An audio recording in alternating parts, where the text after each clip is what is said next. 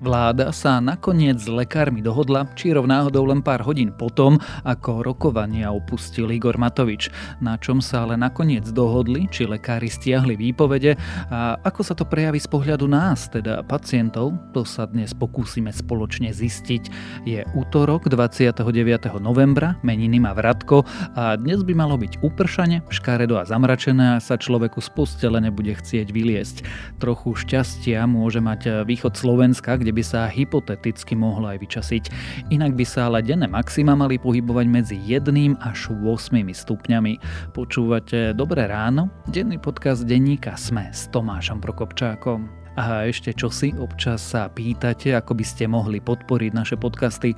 Najlepším spôsobom je predplatné a teraz zaň môžete mať dokonca podcasty bez reklamy.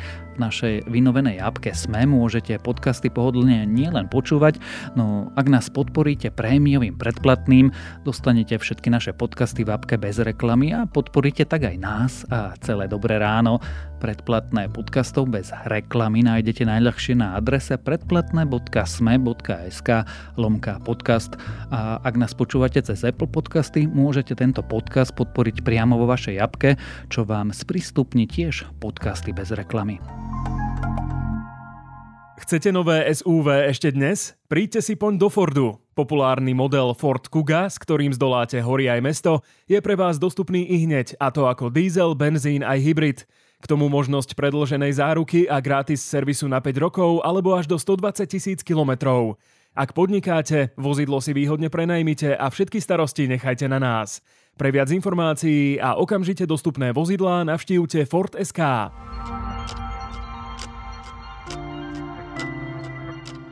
A teraz už krátky prehľad správ. Bývalý starosta Bratislavského nového mesta Rudolf Kusy ostáva na slobode. Včera o tom rozhodol najvyšší súd. Kuse ho zadržala NAKA 16. novembra v rámci akcie Development. Vyšetrovateľ ho obvinil z príjmania úplatku.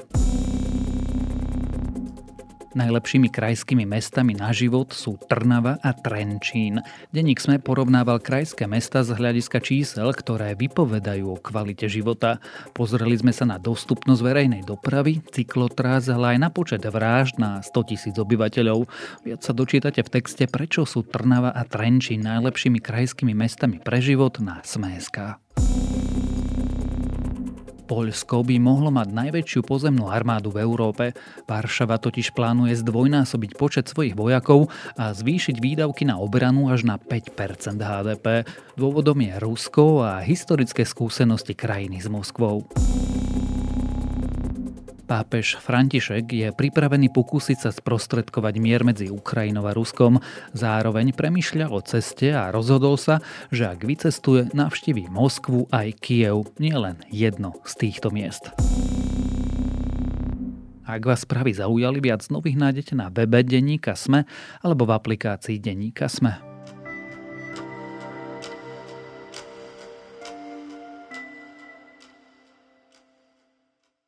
Najskôr Igor Matovič verejne oznámil, že on už s nejakými lekármi viac vyjednávať nebude a o len pár hodín neskôr už hovoril premiér, že on a lekári sa dohodli. Hovoriť o čírej náhode by bolo azda aj trochu škodoradostné, no hromadné odchody lekárov zrejme na teraz nehrozia. Ako teda vyzerá dohoda, kto vlastne v tom spore mal navrh, ale čo so zdravotnými sestrami a sanitármi, to sa budem pýtať redaktora denníka SME, Jána Krempaského.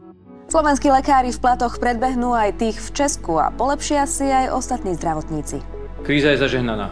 Dohodli sme sa. Je to najväčší kompromis, aký sme mohli dosiahnuť. Minister financí na sobotných rokovaniach nebol. Cez status odkázal, že to necháva na premiérovi a pochopí, ak urobí ústupok. Odborárov nazval vydieračmi.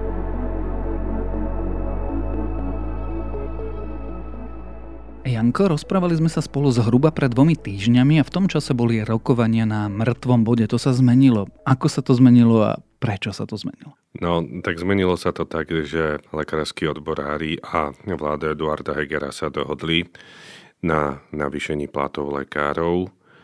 V podstate sa museli dohodnúť, keď to poviem tak prakticky, lebo tlačil čas, hlavne štát, pretože 1. december sa teda približoval a to, že by odišlo od 1. decembra vyše 2100 lekárov, by znamenalo na isto kolaps nemocníc, pretože pred 11 rokmi v roku 2011 odišlo len na 3 dní 1100 lekárov, čiže teraz plus minus o tisícku lekárov by odišlo viacej čo pri tých 12 tisíc lekároch, ktorí sa nachádzajú v nemocniciach, je dosť vysoký podiel.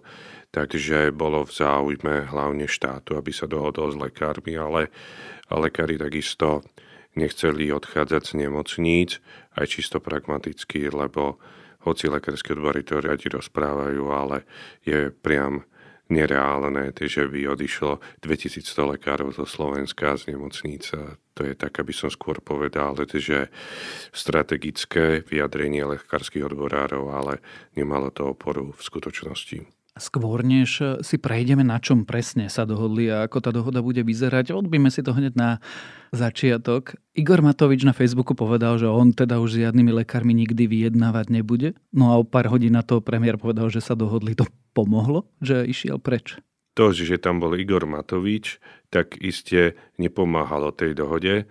Na druhej strane si zase myslím, že k tej dohode by pri, by som povedal, takom nastavení Eduarda Hegera, aké má, nedošlo, keby mu to neodklepol Igor Matovič. Ale najdôležitejšie, čo si myslím, bol faktor času a hrozba toho, že skutočne tí lekári nenastúpia 1. decembra do služieb a do nemocníc čo bolo reálne, lebo v roku 2011 sa to presne stalo, že vyše tisíc lekárov nenastúpilo. Čiže to bola najväčšia hrozba a najväčší pán celej situácie, utekajúci čas, ktorý všetkých donútil k tomu, aby teda uzavreli tú dohodu. Takže si myslím, že nad tým bol malý pán aj Igor Matovič že som taký drzý, čo tam vlastne Igor Matovič robí, lebo on je predsa len minister financí a teda ja si to naivne predstavujem tak, že jemu malo byť povedané, že má nájsť toľko a toľko peňazí a on tak maximálne mohol povedať, že tie peniaze nie sú. Prečo bol pri tom rokovaní?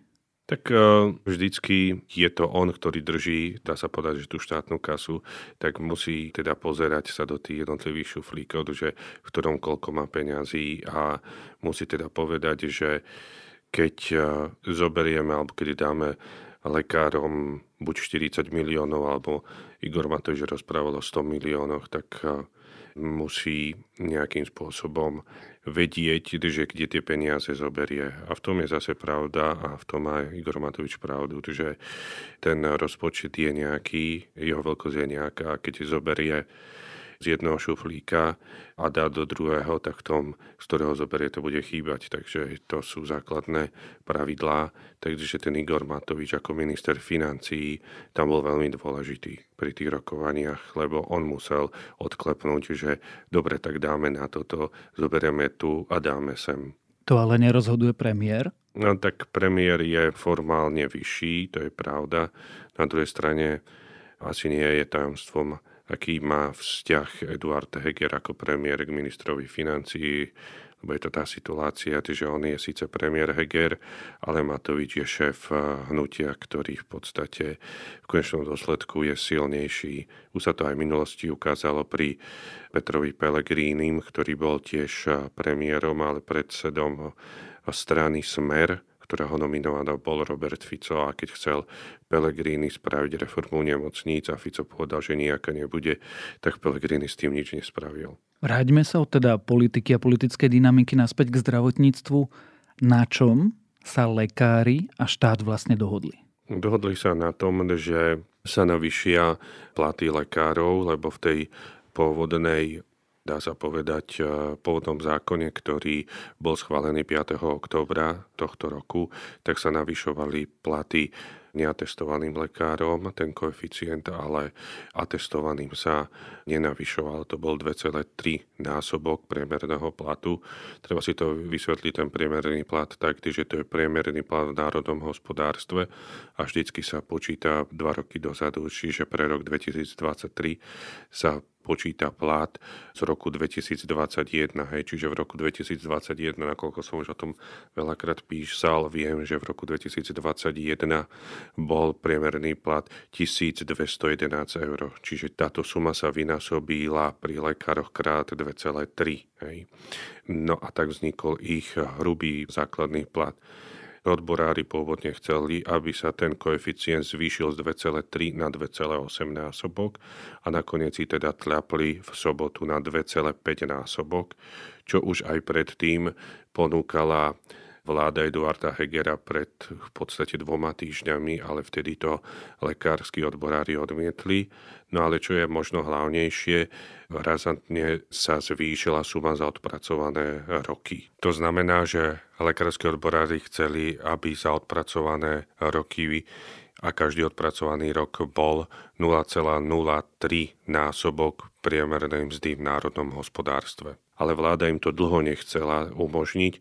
Nakoniec sa dohodli, že odmena za odpracované roky bude 0,03 násobok priemernej mzdy v národnom hospodárstve, avšak nie od roku 2023, ale až od roku 2025 ale vláda lekárom ustúpila ako jediným zdravotníkom, že sa nebude započítavať prax len do 20. roku praxe, ako všetci zdravotníci, ale lekári si presadili, že až do 30. roku praxe. Čiže toto by som povedal, že je taký najväčší ústupok, ktorý spravila vláda Eduarda Hegera v tom vyjednávaní s lekárskymi odborármi. Aj teraz sa rozprávame o peniazoch a posledné dni sa celá tá debata zredukovala na vyjednávanie o platoch, ale to boli všetky požiadavky, alebo vlastne lekárske odbory, alebo teda vyjednávanie medzi štátom a lekármi bolo aj o iných veciach? Áno, bola aj o iných veciach. Môžem spomenúť napríklad financovanie nemocníc alebo navýšenie počtu medikov na lekárskych fakultách s vyučovacím jazykom slovenským. To je tam veľmi dôležité povedať, pretože v poslednom čase bol veľký podiel študentov zo zahraničia, ktorí na slovenských lekárskych fakultách eh, študovali a potom čo si myslím, že je veľmi dôležitá podmienka, ktorú dali lekársky odborári, to je dodržiavanie personálnych normatívov, lebo veľakrát sa stáva nielen pri lekároch, ale aj pri zdravotných sestrách, že podľa zákona je stanovené, že na tomto oddelení v nočnej službe musí byť na x pacientov, x zdravotníkov a tí zdravotníci musia byť toľko lekárov, toľko sestier a tak ďalej. No a toto sa nedodržiavalo. Takže zdravotníci a hlavne teda lekári do toho byli, aby sa to dodržiavalo, aby sa to riadne zakotvilo v zákone a aby sa to kontrolovalo. To je veľmi dôležitá požiadavka, pretože keď je veľa pacientov na málo zdravotníkov, tak tí potom sú viacej samozrejme, že preťažení a tým pádom vzniká väčšie riziko, že bude teda dojde k nejakému pochybeniu pri poskytovaní zdravotnej starostlivosti. Čiže nešlo iba o peniaze, tak ako sa niektorí politici snažili posledné týždne rámcovať tú debatu? No, nešlo iba, ale tá požiadavka tých platov aj podľa práve po sobotnom rokovaní som sa rozprával s jedným človekom, ktorý bol priamo na tom, za ministerstvo zdravotníctva, ktorý bol priamo na tom stretnutí a povedal, že tie platy napriek ostatným požiadavkám pre lekárov boli aj tak najdôležitejšie. Čo zase z pohľadu toho, že sú to lekársky odborári, je celkom pochopiteľné a normálne. Takže by som povedal, že nešlo len o platy, ale hlavne o platy išlo. Môžeme povedať teraz, že lekári napokon vyhrali? Áno, dá sa povedať, že lekári vyhrali, pretože budú mať e, o 7% e, vyššiu priemernú mzdu ako lekári v Česku. Samozrejme, že českí lekári na to, aby o 7% nižšiu mzdu mali ako slovenskí lekári, tak musia odpracovať menej nadčasov, čiže bude to veľmi porovnateľné a dá sa povedať, že tie slovenské platy budú veľmi konkurencieschopné voči českým. Keď sme sa rozprávali takto naposledy, tak sme dospeli k záveru, že no, mať úraz v decembri alebo plánovanú operáciu v decembri, nemusí to byť úplne najlepší nápad, pretože ja ako pacient, ty ako pacient môžeme mať problém. To už neplatí? Stále to platí, lebo teraz sa v podstate nachádzajú pacienti v takej patovej situácii, že mnohé nemocnice, a teraz rozprávam, keď o mnohých nemocniciach, tak rozprávam hlavne o veľkých univerzitných a fakultných nemocniciach, vrátane univerzitnej nemocnice Bratislava, ktorá je najväčšia pre mnohé tie diagnózy alebo odbornosti koncova na Slovensku, tak mnohé tie nemocnice minulý týždeň oznámili, že od 1. decembra rušia plánované operácie. No, hoci v sobotu došlo k dohode medzi lekárskymi odborármi a vládou. Tieto nemocnice zatiaľ nerušia ten zákaz vykonávania plánovaných operácií a to z jednoduchého dôvodu, lebo k dohode síce došlo, ale lekári a Lekárske odborové združenie zatiaľ nedalo pokyn na hromadné stiahnutie výpovedí. Nedalo pokyn preto, lebo si dali podmienku, že ten pokyn dajú až vtedy, keď je zákon, ktorý bude zakotvovať navýšenie platov lekárov, bude schválený v parlamente podpísaný prezidentkou potom až bude podpísané memorandum medzi vládou a, a lekárskymi odborármi a toto všetko, aby to klaplo, sa musí stihnúť do stredy večera, čiže do 30. novembra, čo je došibeničný termín, ale teda viacerí tí predstavitelia vlády sa vyjadrovali, že by sa to malo dať stihnúť, lebo v útorok teda by sa malo schváľovať v parlamente tento zákon, ktorý navýši platy lekárov po tie koeficienty, ako sme sa bavili. No a e, počas víkendu všetci politici alebo všetky politické strany, aj vrátane opozičných ako Smeru hlasu, povedali, že za to zvýšenie platov zahlasujú, čiže nemal by to byť problém. Lenže to je tiež len jeden krok, lebo jedna vec je schváliť takýto zákon, druhá vec je kde na to zohnať peniaze a to sa nachádza, je to zakotvené, alebo je kľúčový preto zákon o štátnom rozpočte, ktorý stále nie je schválený a okolo ktorého sú diskusie, či bude schválený, či nebude schválený. Čiže toto všetko ešte bude nasledujúce dní, možno až týždne, dosť veľmi horúca pôda aj diskusia okolo toho. Tak to som zvedavý, či sa to dá stihnúť, lebo dnes je útorok, zajtra v stredu je posledný deň, kedy to musia schváliť a podpísať prezidentkou a tí lekári zároveň musia formálne stiahnuť svoju výpoveď. To mi príde dosť veľa administratívy na 1,5 dňa. Áno, my sme v pondelok, denník sme teda oslovali viaceré nemocnice No a väčšina z tých nemocníc povedala, že lekári ešte nestiahujú výpovede, čo sme napočítali, tak možno nejakí šiesti lekári z tých 2000 stiahli možno výpovede, čiže to je zanedbateľné množstvo. Viaceré tie nemocnice povedali, že tie papierovačky, keď to poviem tak ľudovo, budú robiť za pochodu. Takže tieto tri dni, ktoré sú od pondelka do stredy, budú ešte si myslím, že dosť napínavé. Stále sa bavíme ale o lekároch. A čo zdravotné sestry? Úplne kľúčové pri poskytovaní zdravotnej starostlivosti, alebo sanitári, alebo keď sme už pri tom v nemocniciach, tak kuchárky, upratovači, upratovačky, kuchári. Tak to nás ešte len čaká by som povedal tak ľudovo koubojka, pretože lekárom sa síce zvýšili platy, ale sestry sú naďalej nespokojné s platmi, hoci neštrajkujú, tá nespokojnosť je taká vyčíslená, že chceli o 150 eur viacej.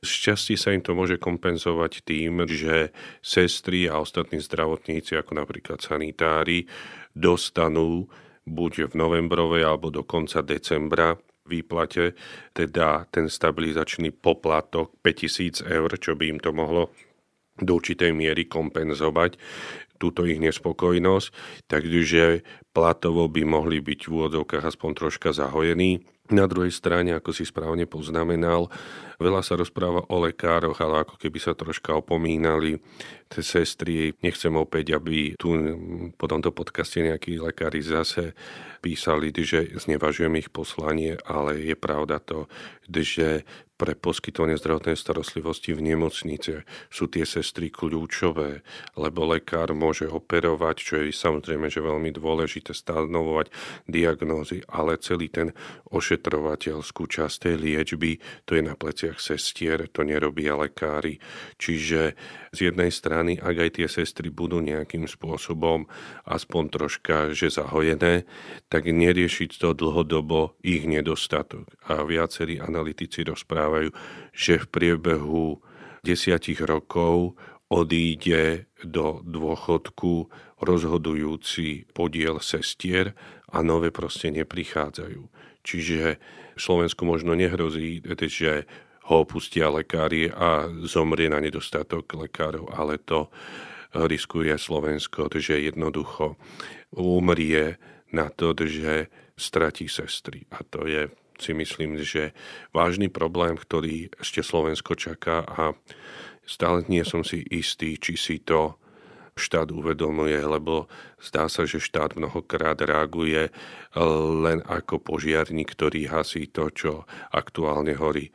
Protestujú lekári, tak im zvýšime platy. Ale to, že nám tu vymierajú sestry a že sestry nie, že odídu, ale jednoducho nebudú, tak to si podľa mňa politici stále neuvedomujú.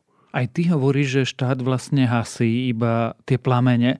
Teraz sa zdá, že jednu okamžitú katastrofu ako tak sme odvrátili, ale čo to pre mňa ako pacienta znamená? Bude lepšie zdravotníctvo, alebo táto dohoda vlastne iba zabetonovala ten veľmi neutešený stav slovenských nemocníc? Áno, presne si to povedal. Nič sa nevyriešilo, iba lekári majú vyššie platy. A to samozrejme, že nechcem znevažovať, ale systémovo to nie je riešenie, pretože možno sa vyriešilo to, že lekári už nebudú mať také pokušenie odísť do Českej republiky, lebo jednoducho sa im to možno až tak neoplatí, ale nevyriešilo sa, sa problém vôbec s pacientami. Nikde nie je záruka, že teraz sa zlepší vzťah k pacientom alebo že sa zlepšia podmienky v nemocniciach alebo že sa nemocnice nebudú zadlžovať. Tam má veľkú chybu aj štát dlhodobo, že proste stále znižuje percento odvodov za poistencov štátu. Poistenci štátu sú deti dôchodcovia, mamičky na materskej, za ktoré zdravotné obodvody platí štát a to percento, ktoré za ne odvádza, je stále, dá sa povedať, z roka na rok nižšie. To znamená, že stále menej ide do zdravotníctva peňazí za týchto ľudí, ako by malo ísť a ich musia nejakým spôsobom sanovať ľudia, ktorí pracujú, sú v produktívnom veku a ktorí tú zdravotnú starostlivosť tak nevyužívajú, ale podporujú ľudí, ktorí do toho vrecka mm, nejakým spôsobom neprispievajú. Čiže toto sa tiež, dá sa povedať, že roztvárajú nožnice a hrozí to kolapsom, keď to ďalej bude takto pokračovať. A potom ďalší problém je to, že my síce môžeme do toho zdravotníctva naliať veľa peňazí, ale ako rozpráva napríklad šéfka úradu pre dohľad nad zdravotnou starostlivosťou Renáta Blahová, je v zdravotníctve strašne veľa v tom potrubí, kade tečú peniaze, je strašne veľa dier a to tiež nikto neriešili. Ako ona hovorí, nie je len problém v tom, že ide do toho málo peňazí, ale to potrubie je deravé a to nejakým spôsobom sa tiež systematicky nerieši. Takže zvýšenie platov lekárov v podstate zahojilo lekárov, ale to je asi tak všetko, čo spravilo. Myslí si, že sa s tým dá niečo urobiť? Že ako Ivan Mikloš hovorí, každý rok, každý rok chýba pol miliardy eur v slovenskom zdravotníctve. Dá sa to fixnúť? No dalo by sa to opraviť tak, že poprvé by sa navýšili platby za poistencov štátu. To si myslím, že je kľúčové a systematické riešenie. A... Na miesto očkovacích lotérií Áno, a hej, plošných by testovaní. Systém. Potom plus, aby bola väčšia kontrola štátu, aby sa zbytočne nevyhadzovali peniaze na nepotrebné veci chýba proste úplne brutálne chýba kontrola štátu. Hej. Máme tu veľa duplicitných vyšetrení, veľkú spotrebu liekov a tak ďalej. Proste to sú všetko peniaze, ktoré nám len tak utekajú. Plus tá platobná disciplína, tých hlavne štátnych nemocníc je katastrofálna. Stále sú v dlhoch, prostom neplatia za lieky, neplatia sociálne odvody a tak ďalej. Stále nemáme doriešený DRG systém, to je v podstate, by som povedal jednoducho, že platba za výkony, aby proste to zdravotnícke zariadenie dostalo za tú svoju poskytovanú zdravotnú starostlivosť toľko, koľko sú jej náklady a nie menej, lebo potom samozrejme, že sa vytvára straty. Alebo aby niektoré nemocnice iba preto, že sú, majú nejaké postavenie, nedostávali viacej, ako dostávajú iné nemocnice, ktoré potom samozrejme sa dostávajú do straty. Čiže tam je veľa tých a plus potom politickí nominanti, v, hlavne v štátnych eh, nemocniciach, ktorí sú tu niekedy pár mesiacov. Buď jednak sa tomu nerozumejú, alebo je to štátne, čiže z toho krv netečie a hospodária nezodpovedne a v podstate sa im nič nestane. Jedno, čo sa im najhoršie môže stať, že ich odvolajú. Čiže to sú všetko proste aspekty, ktoré vplývajú na to, že to zdravotníctvo je v takom stave, akom je. Úplne na záver položím, no možno až banálnu otázku, ale teda myslíš si, že bude niekedy lepšie? No z tohto pohľadu vyzerá, že nie. Ja sa obávam, že my sa rútime do katastrofy a myslíme si, že velikánsky požiar veľkej budovy môžeme uhasiť nejakou injekčnou striekačkou. Uvidíme, snáď nemáš pravdu, aj keď sa obávam, že teda skôr ráno o stave slovenského zdravotníctva a o dohode medzi štátom a lekármi sme sa rozprávali s redaktorom denníka SME, Jánom Krempaským.